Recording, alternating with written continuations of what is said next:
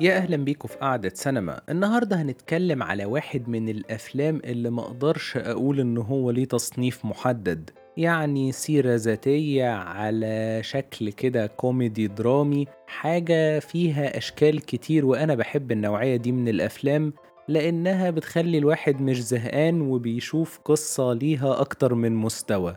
وفيلمنا هو I, Tonya. I, Tonya واحد من الأفلام اللي صدرت سنة 2017 والحقيقة هو تجربة مختلفة وزي ما كتير عارفين هو بطولة مارجو روبي وأليسون جيني وسباستيان ستان وبول وولتر هاوزر. الفيلم من إخراج كريغ جلاسبي وتأليف ستيفن روجرز.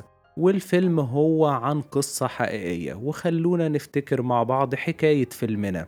الفيلم بيحكي واحدة من أغرب قصص الصعود والسقوط المدوي بطلتها هي تونيا هاردينج واحدة من أهم لاعبات التزلج على الجليد في تاريخ أمريكا واللي قدرت توصل لمستوى مذهل بأداء حركة مميزة ونادرة في اللعبة إلى أن بتنتهي علاقتها باللعبة بشكل مأساوي تماما بسبب اتهامها بتدبير اعتداء على منافستها المباشرة وكسر ركبتها. وبأسلوب سردي مجنون جمع الحوارات وال flashbacks بنشوف طفولة تونيا وعلاقتها مع أمها اللي تعتبر شخصية غريبة الأطوار جدا وصعود تونيا كمان وكواليس عالم الرياضة دي اللي الشكليات واضح إنها بتلعب دور مهم فيها. وكمان تعرفها بجاف اللي علاقتها بيه كان فيها عنف وسوء معاملة إلى أن بيتسبب هو نفسه في الكارثة اللي أنهت مسيرتها.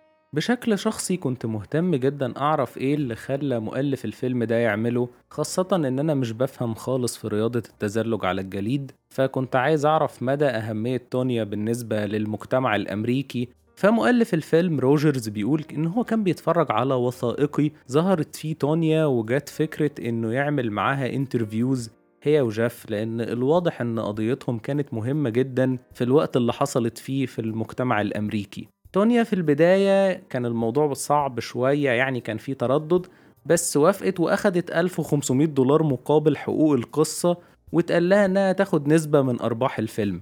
بس في وقتها يعني إن حد يبيع قصة حياته لو رياضي مهم 1500 دولار رقم صغير يعني ممكن ما تبقاش فرصة كبيرة.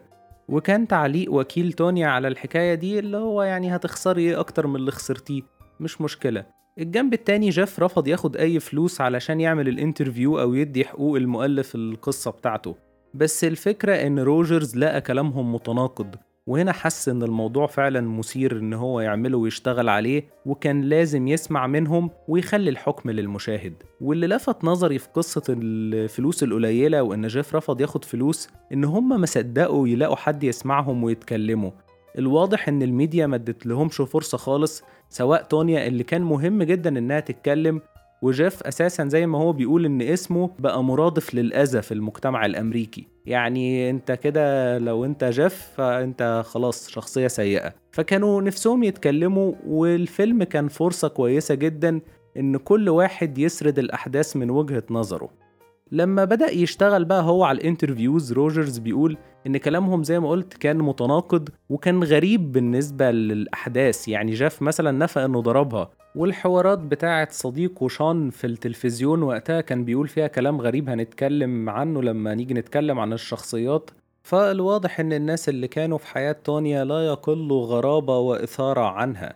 نيجي بقى للسيناريو اللي عجبني بشكل شخصي ومزج الدراما بالكوميديا. وكان إيقاعه حلو جدا بيقول عنه روجرز إن هو يعتبر سيناريو غريب ومش معتاد. يعني كان في قرارات مهمة زي كسر الحاجز الرابع والشاشة المقسومة نصين. كل دي حاجات مش معتادة واللي ساعد في ده إن الفيلم مش إنتاج استوديو كبير. ودي نقطة مهمة جدا لأن الفيلم يعتبر فيلم مستقل وده ساعد في قرارات غريبة زي دي. آه ممكن تبان مجنونة بس خلت إيقاع الفيلم حلو بجد. وده بيبين إن الاستوديوهات مش بتدي الحرية الفنية لمعظم صناع الأفلام ودي شكوى شفتها على مر الزمن من كتاب ومخرجين مختلفين. بس روجرز نفسه بيقول إن أفلامه اللي قبل كده تم التدخل فيها بشكل أو بآخر عكس الفيلم ده اللي حط في العقد بتاعه شروط إن هو محدش يتدخل ولا يكتب حاجة إلا بإذنه. خلونا نبدأ نتكلم عن الشخصيات المميزة اللي هي محور فيلمنا وأهم من أي حاجة وهي اللي خلت للفيلم ده قيمة كبيرة. نبدأ طبعا بأهم شخصية هي تونيا. تونيا شخصية معقدة وتخلي المشاهد مهتم يتابعها. هي مش ملاك ولا شيطان. شخصية بشكل عام معقدة بس تقدم أسباب لده بشكل كويس جدا. عندها حب تنافسية بشكل نقدر نقول عليه يمكن عنيف أو مفرط. وده يمكن زرعته أمها فيها. وبنشوفه في البدايات طبعا لدرجة إنها كانت بتحاول تزرع جواها إن الناس اللي معاها في التمرين مفيش فرصة أصلا يبقوا صحاب. وكمان زرعت جواها إن التزلج اللي هي بتلعبه ده هو عالمها. يعني مش مهم التعليم مش مهم أي حاجة تانية وما ينفعش توقف تدريب مهما كان حتى لو محتاجة تروح الحمام. وده برضه بنشوفه كانت بتعمله معاها وهي طفلة. تونيا كمان ما كانتش بتخلي ولو فرصة بسيطة تبين إنها أقل من اللي حواليها حتى لو بطريقة غريبة أو عنيفة وده اتعلمته من أهلها. يعني احتاجت بلطو وهي صغيرة زي زمايلها وما كانش معاهم فلوس أبوها راح اصطاد أرانب في الغابة وقعد يسلخ فروهم وعملوا بلطو هو وتونيا وهي كانت فعلا بتساعده وهي طفلة. واحتاجت تعمل لبس لما كبرت برضه قعدت تخيط واتعصبت جدا على أي حد حاول يقلل من شكله أو إن هو يعني مش قد كده أو مش في مستوى اللي حواليها. ومعظم الوقت كمان كانت تونيا بتعمل أفضل أداءاتها الرياضية لما بتكون تحت ضغط أو حد بيتحداها لدرجة إن في فترة كان في خلاف كده مع أمها وهم مش بيتكلموا وعلشان هي عارفة مفتاح شخصيتها أجرت حد يشتمها من المدرجات قبل الماتش وفعلا الموضوع جاب نتيجة. بس تونيا برضو كان عندها تقبل إن اللي بيحبها ممكن يهينها وده الجانب الآخر من شخصيتها. يهينها بقى يضربها يعمل فيها أي حاجة وده بسبب أمها اللي زرعت فيها ده من كونها. هي اللي عايشة معاها بعد ما أبوها سابهم فكانت عنيفة جدا معاها. كل ده خلى تونيا تتقبل العنف خاصة من جيف في أول علاقتهم. يعني كان عنيف بشكل يمكن غير مبرر خاصة زي ما قلت في البدايات. آه مع الوقت كانت بتبادله العنف في أوقات كتير من باب الدفاع عن نفسها أو إنها مش قادرة تستحمل العنف ده خلاص. بس في أوقات كتير الحكاية كانت بتعدي لدرجة إن هي لما احتاجت تكون أسرة بسبب هنتكلم عنه شوية كده اضطرت ترجع لجاف تاني حتى وهم متطلقين.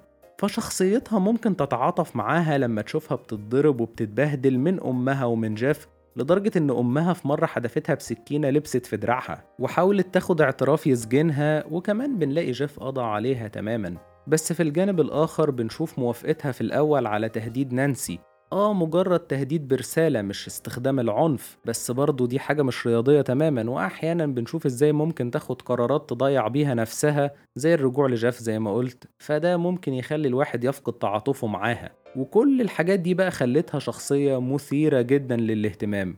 اللي حابب كمان أشيد بيه في شخصية تونيا هو أداء مارجو روبي. تحولات مارجو روبي كانت قوية جدا بين الأعمار المختلفة. يعني هي بتلعب الشخصية من أول ما كان عندها 15 سنة لحد يمكن ما بقى عندها 44 سنة.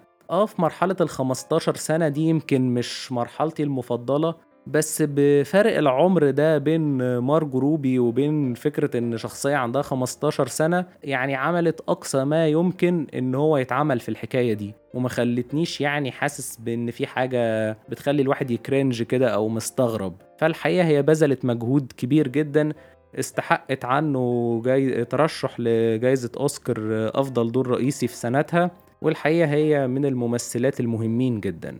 نروح بقى لشخصية الأم اللي هي شخصية مريبة جدا زي ما اتكلمت قبل شوية. بتقدم نموذج محير فعلا. كتير بتبان بتحب تونيا فعلا وبتعمل كل ما يمكن علشان تخليها بطلة.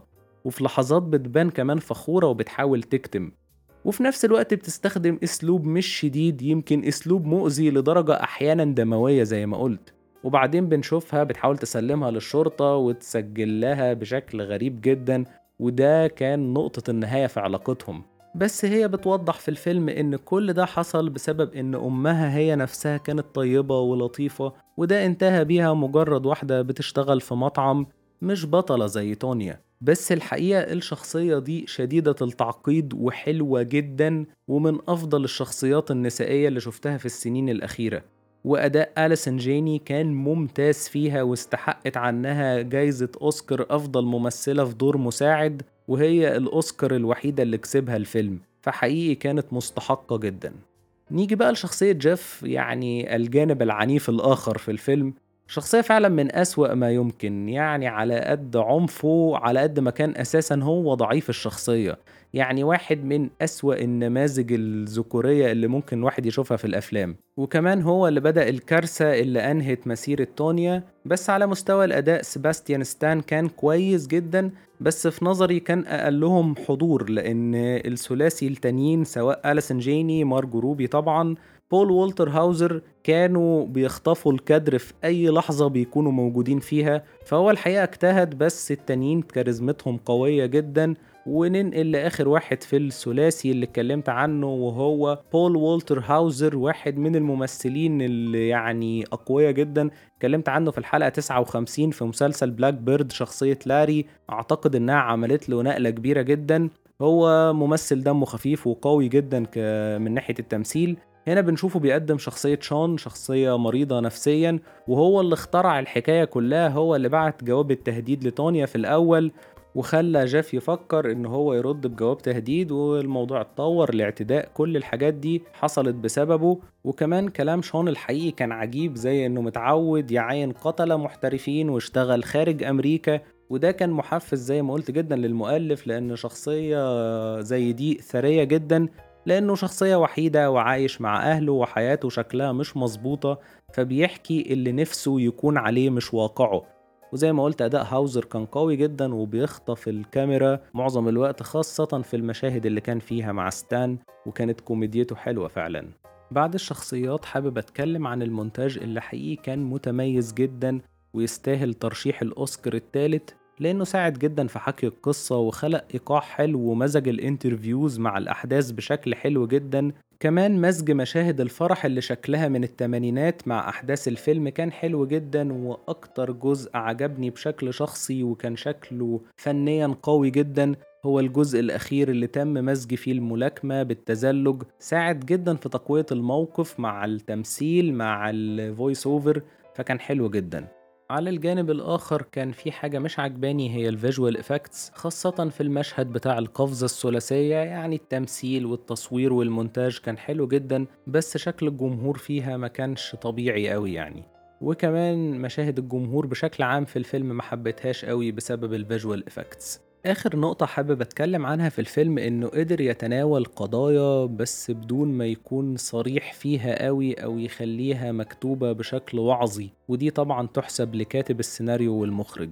القضايا اللي اتكلم عنها بجانب العنف اللي اتكلمنا عنه سواء من أم تونيا أو جاف هي تناوله لنقطتين. نقطة إن حد من لجنة التحكيم قال لتونيا إن هي مش الصورة اللي بيحبوا يصدروها للعالم بسبب إن مفيش أسرة أمريكية سعيدة. ففكرة إن في عوامل غير رياضية ممكن تتحكم في الرياضة والمنافسة يعني كان شيء ذكي جدا عرضه وخاصة إن ده موجود في معظم الرياضات بشكل أو بآخر وده ممكن يندرج تحته بقى العنصرية وحاجات تانية كتير. فكانت نقطة ذكية ومهم جدا طرحها.